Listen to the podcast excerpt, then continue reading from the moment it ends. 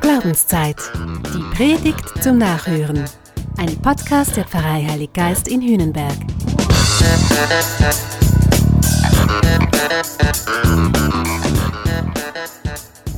Offen nur für wenige.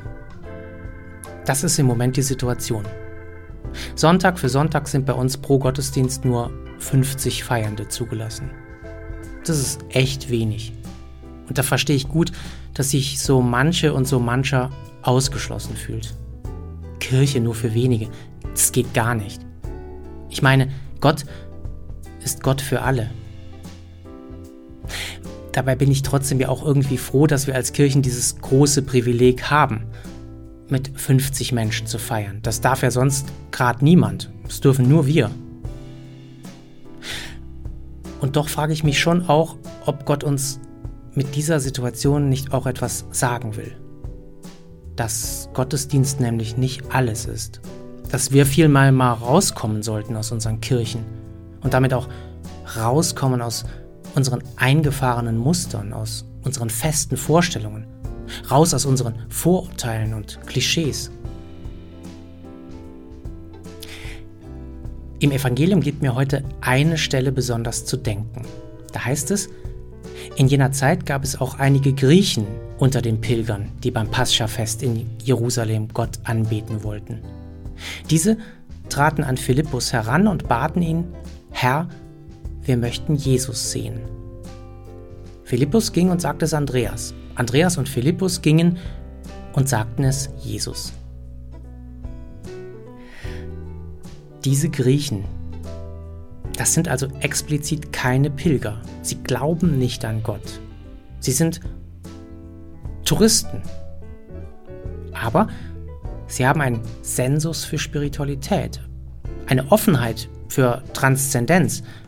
Ja, ich glaube, sie sind ein bisschen fasziniert von Jesus. Solche Menschen treffe ich auch heute noch. Zuhauf. Menschen mit einer Sehnsucht, mit einem Reißen in der Seele. Menschen, die, wer weiß, eigentlich Jesus sehen wollen, genau wie die Griechen. Aber was zeigen wir denen? Zeigen wir denen Jesus?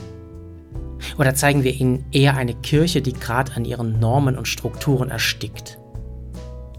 Führen wir Menschen zu Jesus oder verbauen wir nicht eher den Zugang zu Jesus? Offen nur für wenige. Sorry, Members Only. Nein, dieser Club ist aber sowas von exklusiv. Ich möchte da nicht mitmachen. Und ich kann mich irren, aber ich sehe mich dabei in der Tradition des Philippus und Andreas. Ich möchte den Menschen Jesus zeigen. Unkompliziert, unbürokratisch, ohne den Anspruch, Wahrheit gepachtet und Weisheit mit Löffeln gefressen zu haben. Und vielleicht, vielleicht hast du ja Lust, da mit mir mitzumachen.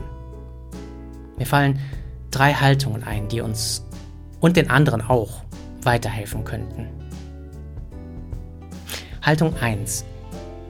Dran glauben, dass Gott da ist.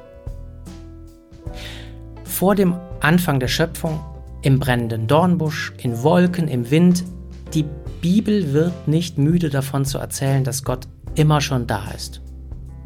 Und von Jesus wird gesagt, dass er der Immanuel ist, der Gott mit uns. Dem will ich glauben. Unbedingt. Gott ist immer schon da. Die Welt ist nicht gottlos. Nie. Demnach sind auch Menschen nicht gottlos. Nie. Kann sein, dass wir uns verhalten, als ob es Gott nicht gäbe. Das kann sein aber das ist was anderes. Nein, wenn Gott immer schon da ist, dann muss er auch irgendwie zu entdecken sein. Gott ist ja außerordentlich kommunikativ. Gott ist ein Fan des Lebens und ein Freund der Menschen. Und das ist super entlastend. Niemand muss jemand anderem Gott absprechen.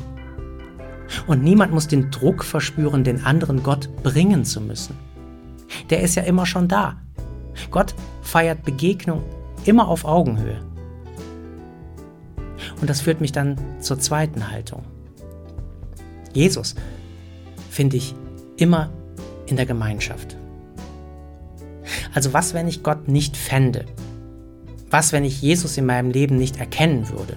Das kann es ja geben. Ein großer Gottsucher, Alfred Delp, der hat das so beschrieben. Das eine ist mir so klar und spürbar wie selten. Die Welt ist so voll von Gott. Aus allen Poren der Dinge quillt er uns gleichsam entgegen. Wir aber bleiben oft in den schönen und in den bösen Stunden hängen. Wir erleben sie nicht durch bis zu dem Punkt, an dem sie aus Gott hervorströmen. Das gilt für das Schöne und auch für das Elend. In allem will Gott Begegnung feiern, sagt Alfred Delp. Und das kenne ich ziemlich gut, dass ich die Dinge nicht zu Ende denke und nicht durch und durch erlebe. Dann bin ich ganz woanders, ich bin nicht fokussiert und dann verpasse ich Gott. Gemeinsam geht das besser. Einander erzählen von dem, was wir suchen, sich gegenseitig helfen, voneinander lernen, Erfahrungen dann miteinander zu deuten und es dann irgendwann zu spüren, dieses Brennen im Herz. Wow, das ist Gott.